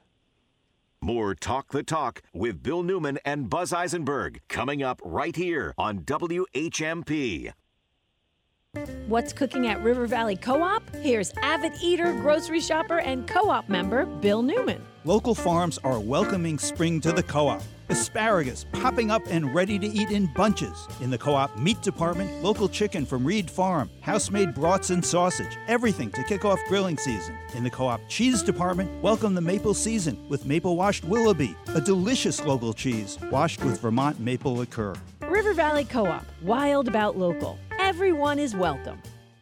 When it comes to investing, we're taught the higher the risk, the better the reward. Francis Ram, the money doctor, says it isn't necessarily true. We need to remember that with risk comes the potential for losses, and making up losses can set us back or worse, delay our retirement. You've heard the testimonials for years about how her patented program helps people become 100% debt free far ahead of schedule. But did you know that for more than 35 years, Dr. Ram has been helping people retire well with without unnecessary risk? Dr. Ram says most people mistakenly accept that in order to earn attractive interest rates, they must tolerate risk, and that choosing safety means settling for lackluster returns. But it doesn't have to be that way. You can earn competitive rates and minimize taxes without risking a single dollar of your hard earned savings. Contact the Money Doctor at Hug Your Money for a free consultation. Call 413 773 3333 or visit hugyourmoney.com. When it's happening here in the Valley, we're talking about it. For the first time in the history of the country and of the history of the United States, the Supreme Court has taken away a constitutional right. I would also describe this day as a day when women in the United States and people who can become pregnant have become second class citizens. 1015 1400 We are the Valley. We are WHMP.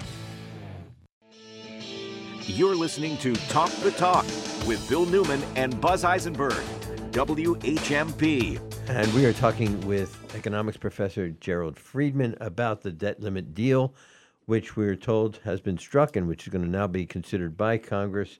I guess I have a two part question for you, Professor. I'd like to hear from you. Number one, what was in the deal? And number two, who won? Thinking about what's in the deal compared to what the Republicans had wanted in this bill, the so-called Eat, Pray, Love bill that they passed a couple weeks ago. Um, first, they wanted uh, to freeze non-military spending um, at current nominal levels, not adjusted for inflation, for several years and cap the growth at some low level to reduce total spending by trillions and trillions of dollars over the next decade. They didn't get anything like that. They got a nominal freeze at current year levels. They had wanted to roll them back to a previous year level and then freeze it. Um, and then a 1% budgeted increase the following year, and nothing said about after that. Um, so they didn't get that. They did get, there probably will be some cuts, but most of those cuts will be financed because states, especially red states, haven't spent all the money that they were authorized under the uh, various um, COVID uh, programs. Um, they should have. This was money for public health. This was money to help people who are having problems, whatever. But they didn't spend it all. Uh, so the government's going to claw that money back, and that the Biden administration is allowed to take that money and put it into the programs that are being frozen this year and have a low rate next of increase next year. So it's it's not going to matter that much for those programs. So the Republicans lost big on that. They wanted major in changes in food stamps and Medicaid. They wanted to institute work requirements for Medicaid and expand the work requirements for food stamps. Right now, up to uh, single people, with, you know, adults without children, up to age 45, receiving food stamps are required to register for work, et cetera. I mean, the great bulk of them are working already. Um, and those who aren't working are mostly disabled. Um, so it really doesn't matter to many people, but it does matter to the extent that if they don't fill out the paperwork, they get dropped from the program. And that happens a lot. It's called churn. They get dropped from the program, they reapply, they get back in. Um, but they've lost benefits for a few months. Uh, the uh, especially again, especially in red states where the programs are administered in a particularly slow way. Um, uh, they wanted to expand those to everybody they're going up to age 54. It, they got something. They can claim they got something, but it's not much. Uh, Medicaid work requirements, no, not happening. Um, they wanted to claw back. They wanted to cut out the uh, um, efficiency programs in the Inflation uh, uh, Inflation Reduction Act. They wanted to cut out the subsidies for solar power. Nothing happened like that. You know, the climate provisions of, of the Inflation Reduction Act are basically intact. They wanted to um, uh, they wanted to eliminate the expansion of the uh, in uh, IRS, um, which, by the way, is also another program that goes back to the 1860s, a, Civil War program like the 14th Amendment. Um, uh, the IRS got a lot of money under uh, Biden's um, Inflation Reduction Act on the idea, the correct idea, that every dollar the IRS gets means they can hire more people who will check up on really rich people who aren't paying their taxes or not paying all the taxes that they do. Um, it money spent on the IRS generates more revenue for the government, revenue coming from rich tax cheats.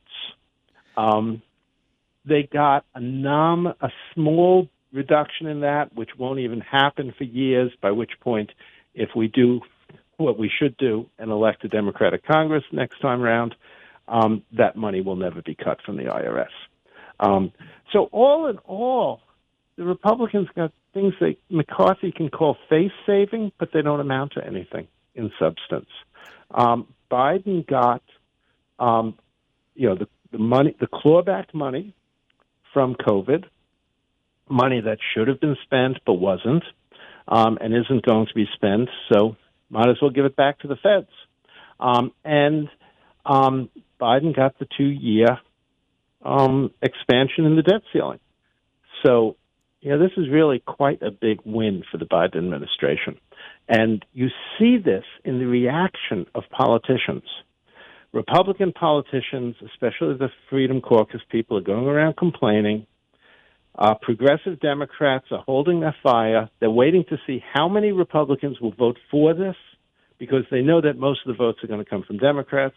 So people like Jayapal, head of the Progressive Caucus in, in the House, uh, complains about it because, eh, yeah, sure, we'd rather not have this. we'd rather just have the debt ceiling raised or the debt ceiling eliminated. We'd rather if the Democrats had won the House last time around, but they didn't. So this is we're going to lose. You know, there's going to be something bad happening, and this is the least bad thing I could imagine.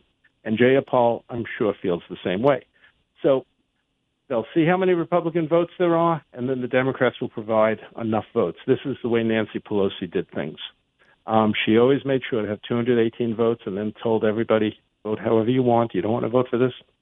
Yeah, don't vote for it. We've got the votes. Um, nobody's going to stick their neck out for this.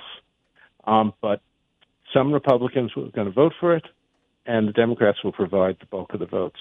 Um, and I think it's going to pass the House. The Senate will find some way to enact it without actually having to vote on it or something. Um, Schumer and McConnell will work it out. What interests me is last week I was talking to a, a good friend, political scientist from Columbia, about where are the Fortune 500? How come they're not marching down to Washington telling the Republicans to behave? And I think what happened is they did this, the heads of the American, American banks and big companies went to McCarthy and they said, "You've got to do, you've got to make a deal. You know, we can't accept this. This is no good. You got to cut it out. Stop, stop fooling around with the um, the U.S. economy." Um, and so McCarthy cut a deal.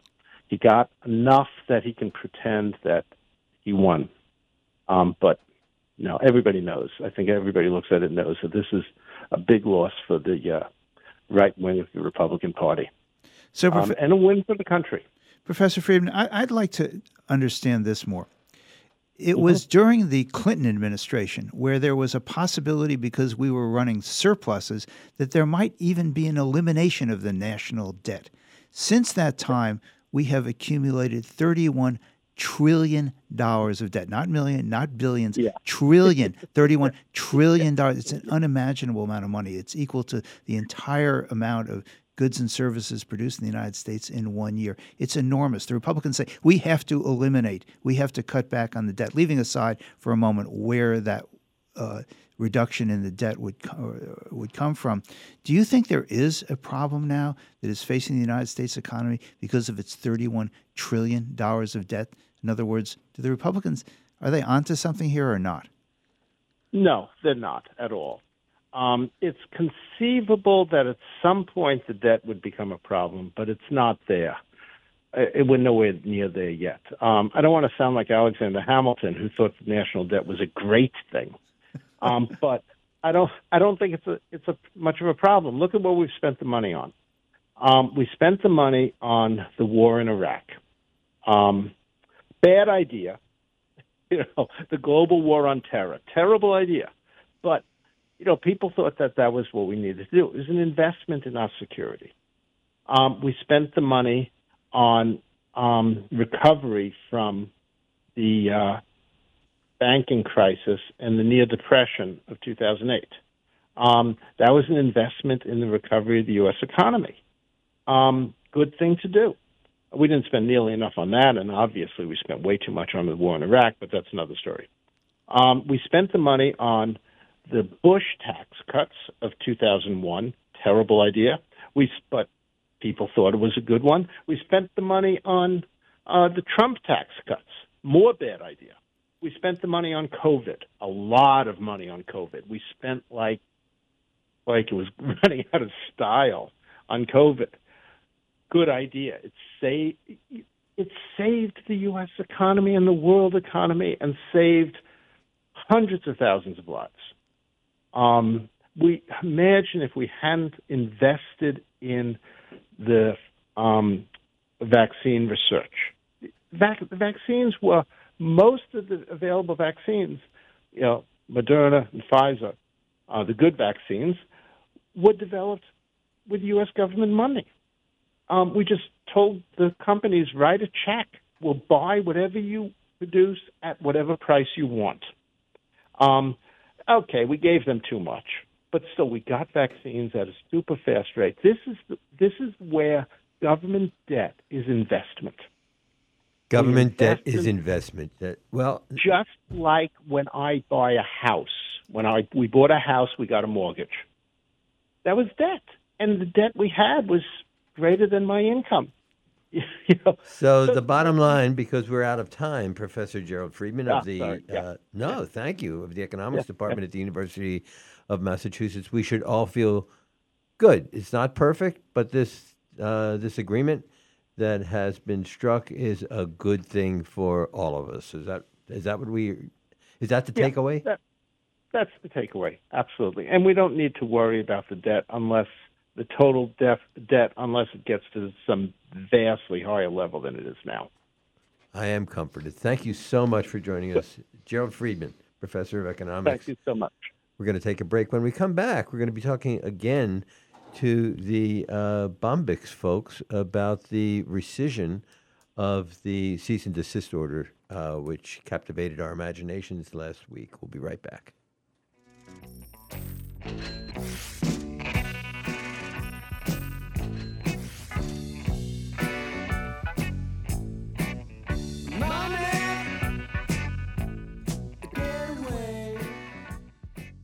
You're listening to Talk the Talk with Bill Newman and Buzz Eisenberg. For WHMP News, I'm Jess Tyler. Emergency crews from South Hadley and Northampton are continuing their search of the Connecticut River in the area of Brunelle's Marina for a missing jet skier. State police say there was a crash between a jet ski and a boat around 7 p.m. on Sunday. The person on the jet ski, a 51 year old man from Springfield, is still missing. There was a man and a woman in the boat, and they were both taken to Baystate Medical Center for treatment. The boater is from Chicopee and the passenger from Agawam. The Route 5 Easthampton boat ramp is closed as the search continues.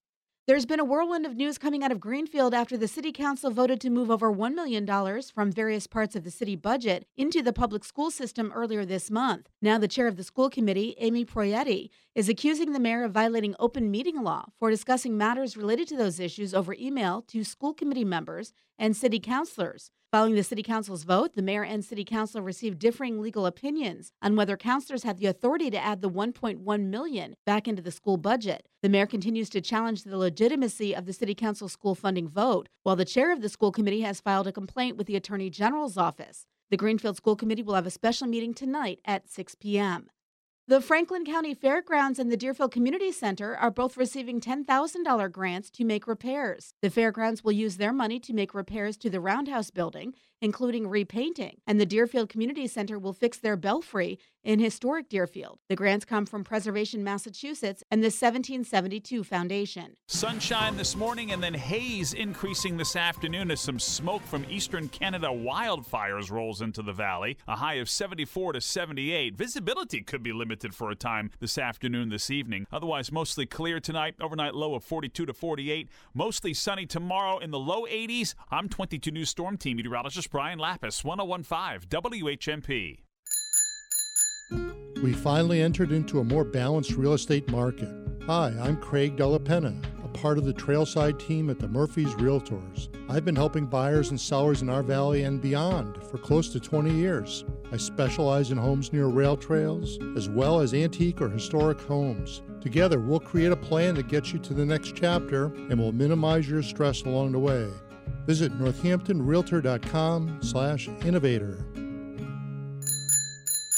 Kick off your summer by joining Pioneer Valley Fiberglass Pools for their grand opening event at their brand new showroom in Westfield on June 1st from 11 to 1, starting with a ribbon cutting by the mayor. Enjoy food and refreshments, or even take a dip in one of their many pools on display. Come join the fun and explore the possibilities for your own backyard. Pioneer Valley Fiberglass Pools has been in business for over 20 years and offers free virtual site evaluations and competitive estimates. See you June 1st from 11 to 1. Check out pvfpools.com for more info. Your oasis awaits. Sunday mornings on WHMP means Polka, Polka Carousel. Every Sunday morning from 8 till noon, TZ brings his award winning Polka Carousel to the airwaves of the Valley, playing the polka classics and the latest polka hits. There are polka hits? Brought to you by Czelusniak Funeral Home, Northampton's funeral home for over 110 years and four generations of unparalleled, thoughtful memorial care. It's Polka Carousel every Sunday morning from 8 till noon, WHMP. Imagine working hard for so many years and reaching your retirement only to find out there's an issue with your pension or 401k. Unfortunately, it's a problem too many Americans face. The New England Pension Assistance Project can help you get the benefits you've earned by providing free legal help. Contact the New England Pension Assistance Project at 888 425 6067 or visit them online at pensionhelp.org/new England. A public service from the U.S. Administration on Aging's Pension Counseling and Information Program. You're listening to Talk the Talk with Bill Newman and Buzz Eisenberg, WHMP. And we are back. We um, it seems like it was uh, just a minute ago, but it was Friday on our Talk to Talk program when we were talking about um, the fact that the Bombyx Center for Art and Equity um, was given a cease and desist order with respect to uh, the performing arts that are uh, celebrated there and presented there for the community. We were talking with Cassandra Holden and Kyle Homestead, the co founders of the Bombyx Center, and um, things looked a little bit um, bleak. And uh, shortly thereafter, something happened. Cassandra Holden, you're back in the studio. What happened? Thank you, Buzz. It's great to be back, and it's wonderful to be here with good news. Clearly, the power of your show changed things for us because we walked in believing that we weren't going to be open, that our concert programming was over. And when we exited the studio last week, um, I received a call from Jonathan Flagg in the building department telling me to check my email, that I would find some good news there. And lo and behold, Shortly thereafter appeared a letter from the fire chief rescinding the cease and desist order. So we were able to go forward with our programming last weekend. We just had a great meeting with them this morning. So I'm feeling I'm feeling energized. Like there's a future. There's light on the horizon. So what does that mean? Rescinding the cease and desist order. Can you explain the order, just for in case listeners have not been paying attention, and what the rescission means? Yes. So the cease and desist order specifically targeted our concert programming. Um, so, you know, other activities in the building were able to go forward. That's the, you know, religious gatherings of the synagogue and the congregation and the educational activities of the preschool. Um, but specifically, the concert programming um, was to be put on hold. And so this rescission means that we can continue. We can now, you know, offer that programming again, as well as the lectures and film screenings and talks and workshops and other things that have been part of what, what we've done all along. As I read the letter from the city, it says that some money that you had uh, designated to be used for a kitchen and for other improvements actually now have to be used for a sprinkler system. Could you explain what that means in terms of operations and what will happen at Bombyx? Sure. So, um, couple of months ago, we were fortunate enough to be awarded $79,000 in ARPA funds, and that's designated for renovating our kitchen. The American Rescue Plan. American Rescue Plan, yes. Um, so, one of the things that um, that the mayor's chief of staff had shared with us is that in conversation with the mayor, you know, we were now able to reallocate those funds, um, you know, toward the initial phases of this sprinkler implementation. Um, we do understand, you know, that that that particular installation is probably going to cost several hundred thousand dollars. You know, there's an engineering study that needs to happen, and you know, lots of plumbing and carpentry and, you know, all the things that go And into Bill was informing me that there's a question about whether there's adequate water pressure even underground to support the, such a system. Exactly. So our first step is to complete this engineering study, have the DPW come out. We need to measure the water pressure. We need to look at the pipes and figure out, you know, how do we how do we go forward to make this 19th century building a 21st century building? Kyle Homestead. So he, here was a situation in which I'm sure you were extremely unhappy with the cease and desist order and thought that it was unfair that you'd been in negotiations with the building department of the city of Northampton for a very long time since you're in since you opened your doors in I think September or October of of 2021. But um, now, tell me your mindset now. Now that it's been rescinded, you have to work with the city, right? Yeah, we, we all the way along we have felt that the city is has been a great ally to this project, and and we've worked really well, and really appreciate all of the different officials who have participated in supporting the project in a variety of ways. Uh, so we're really looking forward to uh, continuing that um, and really continuing to uh, invest in in Bombyx being an asset to the city at large. You know, it's certainly an economic driver for the region, and um, and and we want it to be uh, safe for sure, and uh, and and really, you know, this is we we really enjoy our friends at the city, and, and would like to keep it that way. So part part of the discussion was the city using the regulatory authority um, that governed the sprinkler systems in commercial uses, uh, designating Bombyx Center as a nightclub, which you profoundly disagreed with, saying we are not a nightclub. Did that sort of just get lost in the wash here with this uh, rescission of the cease and desist order? Yeah, I, I think we. So we're now heading towards uh, a, a different designation that would be typically used for auditoriums and theaters and so on. That is not a nightclub designation. And I think there's there's a lot of confusion the way that those laws are written that leaves it open to interpretation. Um, but it's very clear, uh, in fact, just from our meeting this morning, that uh, that we are are no longer considered to be a nightclub. Um, and now we have committed to a process to go ahead and, and start implementing the sprinkler systems. And so what's in front of us is is, uh, is a lot of fundraising to to do this work. And we want to pursue that. So, what is or is not going to change at Bombyx now on account of this fight with the city that is resolved? What difference at the end of the day or the end of this hour? What's different at Bombyx, if anything? It, it's an accelerated timeline. We we had a, a, a six year timeline that included sprinklers and, and a number of other code related changes. It's not just sprinklers. Uh, this this change of use that we have entered into now uh, requires ADA compliance as well. And while the the building is very accessible, we have some older bathrooms and so on that need to be updated. So part and parcel with with the sprinklers is going to be some other other changes and renovations um, that bring us into full code compliance, and that'll happen a lot faster than we originally anticipated. I just want to point out change of use. It's a zoning designation. It says you're going to be changing the use. of- No, no. That's actually this is an interesting point that uh, we learned a lot about over the last uh, few weeks. But That we didn't know we cared about. yes, But now we do. Yes, um, change of use. The, the term change of use is used in zoning, but it's also used uh, in the building code. And so we're actually talking about use and occupancy classifications, which are in the building code, not at all related to zoning. Got it. Is there going to be any difference in terms of the programming at Bombyx, the uh, performances that will be there? Is any of that changed at this point because of what is going on with the city? The programming will remain the same, um, although you know we have made some concessions in, in the the near term as we go through this process until the sprinklers are in place. You know, I think last week we spoke about um, uh, alcohol and and uh, you know the six permits that had been pulled um, this year for vendors or private events to serve alcohol at Bombyx, and we will not be pulling alcohol permits um, in, in this in this period of time until the sprinklers are in place. So that's that's the biggest change. Which has a serious economic uh, effect on Bombyx, or no? It doesn't have a direct effect on us. We we don't. Uh, in fact, Bombyx has never pulled uh, a, a, an alcohol permit, and and we don't uh, generate any revenue from that. Um, the impact that that has is that we have uh, some groups that come in and rent Bombyx to say hold a fundraiser or whatever, and um, that may complicate some of those. So we may lose some revenue um, because some of the rentals that would come to us uh, are, are going to be non-viable if if our renters are unable to pull a permit. Cassandra Holden, uh, co-founder of of Bombyx. So, how are you going to raise this money?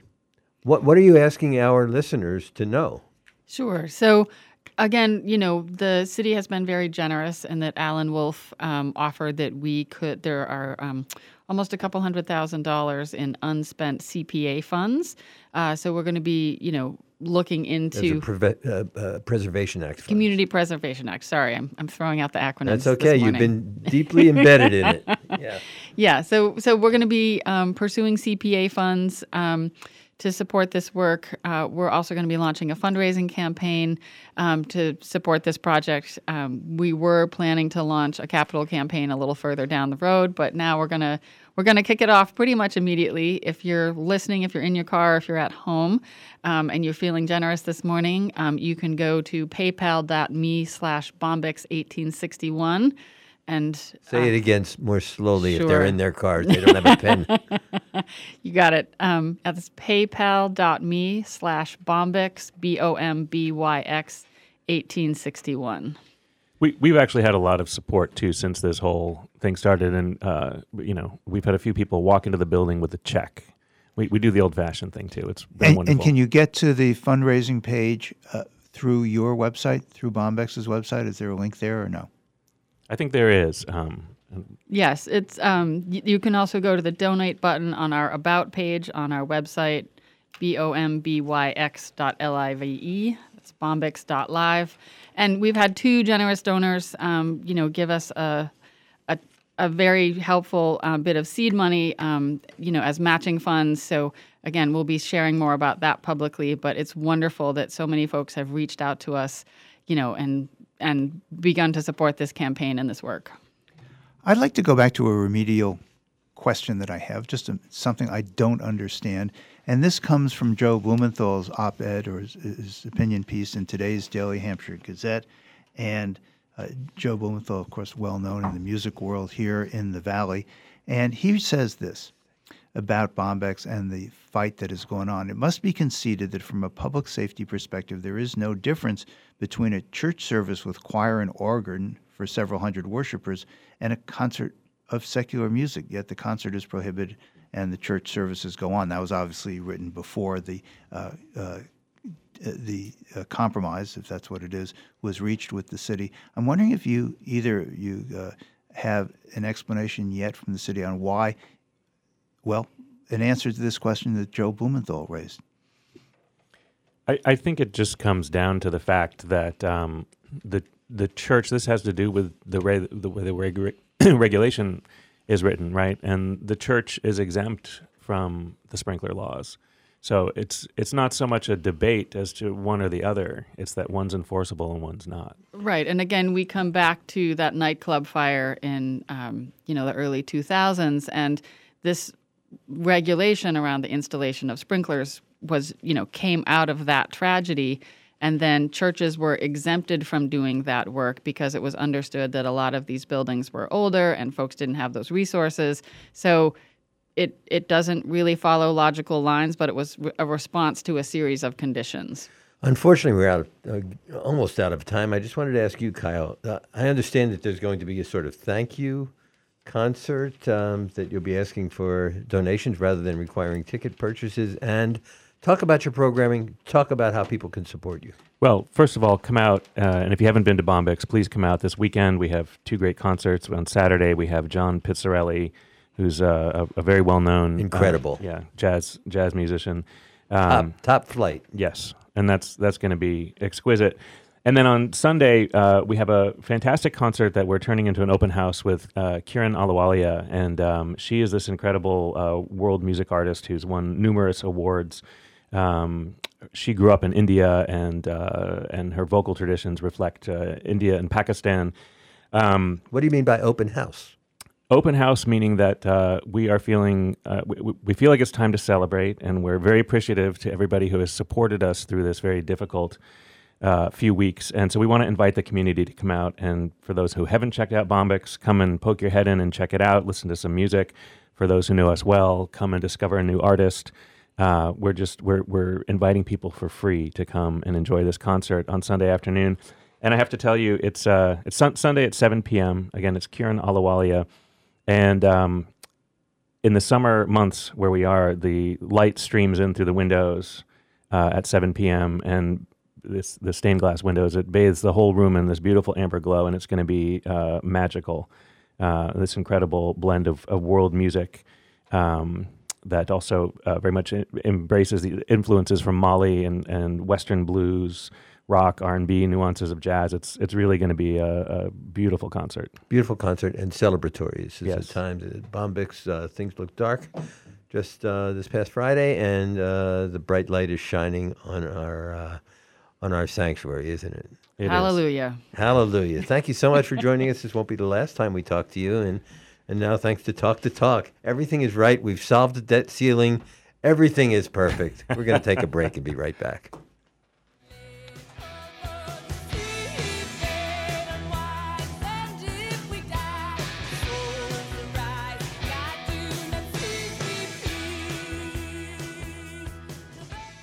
This is Talk the Talk with Bill Newman and Buzz Eisenberg. It's your home for the resistance. Thom Hartmann, weekdays at noon. Get informed, then get involved. I'm Thom Hartmann from the Thom Hartmann Program Intelligent Talk, Opinion, and Debate. Join me every weekday, noon to 3, right here on WHMP. 1015, 1400, and 1240. WHMP.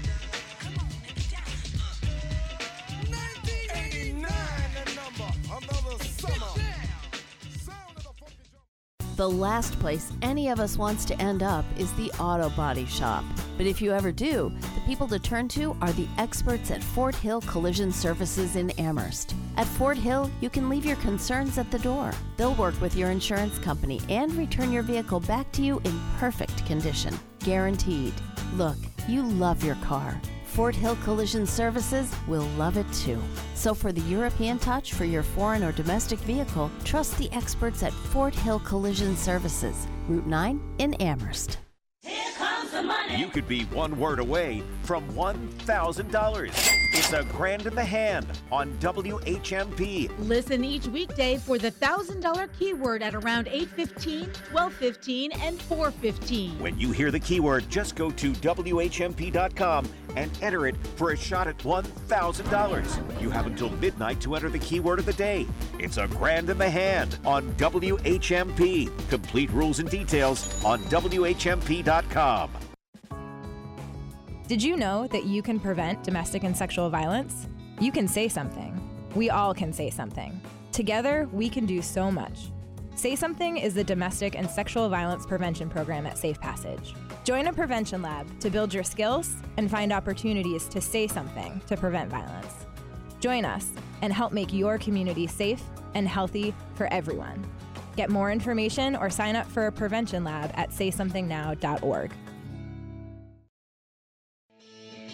You're listening to Talk the Talk with Bill Newman and Buzz Eisenberg. WHMP. And we are back with Julian Findley, the founder of Shakespeare Stage. And uh, you have an event that's coming up this weekend. It sounds very exciting, Julian. Tell us, well, first tell us about Shakespeare Stage. Uh, yeah, we've been doing Shakespeare Stage. I've been producing for Shakespeare Stage since 2016. Um, we've done all types of shows Macbeth, Twelfth Night, Complete History of America Abridged, an original Shakespeare adapted work that was written by my mentor, David Rowland from Northfield Mount Hermon. Um, we're so glad to be back on stage after over three years of no theater with COVID. Um, so it's a it's a beautiful experience to be in the Academy of Music. We're performing June first, second, and third at 7:30 p.m. at the Academy in And Northampton. yeah, and and just so people know, we'll do it again. But it's uh, Academy of Music. In order to find out more about it, it's aomtheater.com slash event slash twelfth. Is that right? Yeah. Dash night. Dash night twelfth night. So Backslash. and theater is E R or R E. Theater is with an R E, so it's A O M Theater R E dot com slash event slash twelfth T W E L F T H dash night. Well, it- backslash. Uh, unfortunately, we only have a few minutes left. But tell us what excites you about this particular production of Twelfth Night. Ah, just the romance and the farce. I'm setting it in the 80s in a nightclub. Um, I'm a hip hop artist as well, and Shakespeare probably would have been hopefully proud of my iambic pentameter. Um, so, so hopefully, yeah, just everyone who ha- has seen Shakespeare recently or who hasn't, I think it's going to be a brand new experience for people. Um, I've composed all the music myself. I've re- adapted uh, lyrics from Shakespeare's songs into my original instrumentals. So it's a beautiful. We have a wonderful local cast. These these actors have worked so hard for three months.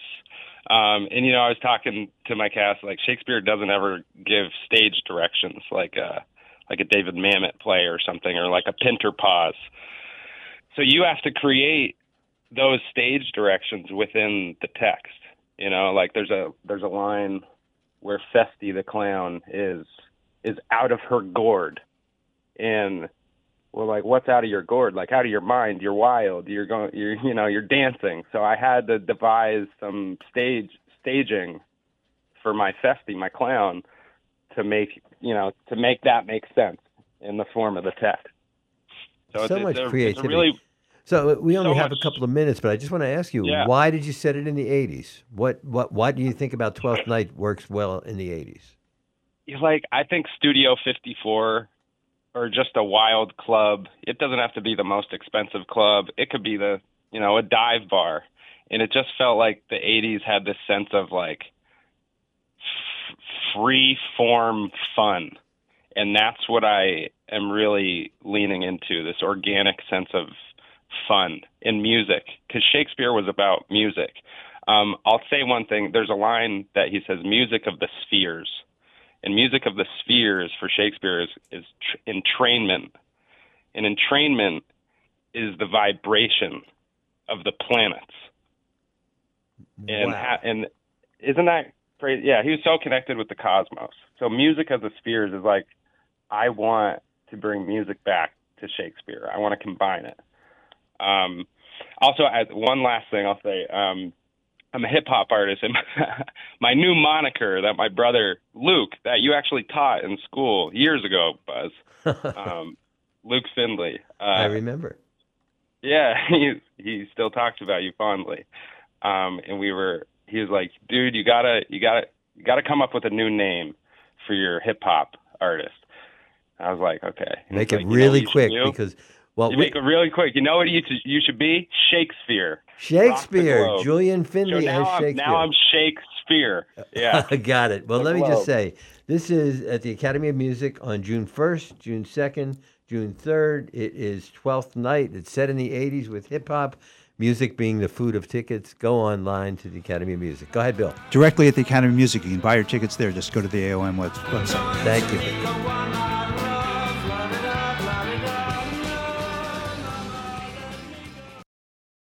My name is Silas Koff. I have long been a friend of Riverside Industries in Easthampton. For more than 50 years, they have empowered and supported adults with developmental disabilities. People are treated with dignity and respect, and the Riverside team helps them to reach their goals and even find employment in our area.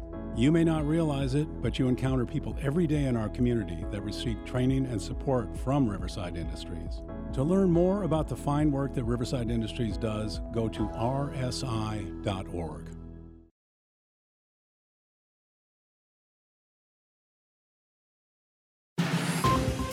Looking to take a little breather from the news? We don't blame you. Why don't you turn the dial over to our pure oldie station? It's the music you grew up with. WHMP and the news will be right here when you get back. WHMP Northampton and WRSI HD2 Turners Falls. WHMP.com, a Northampton Radio Group station.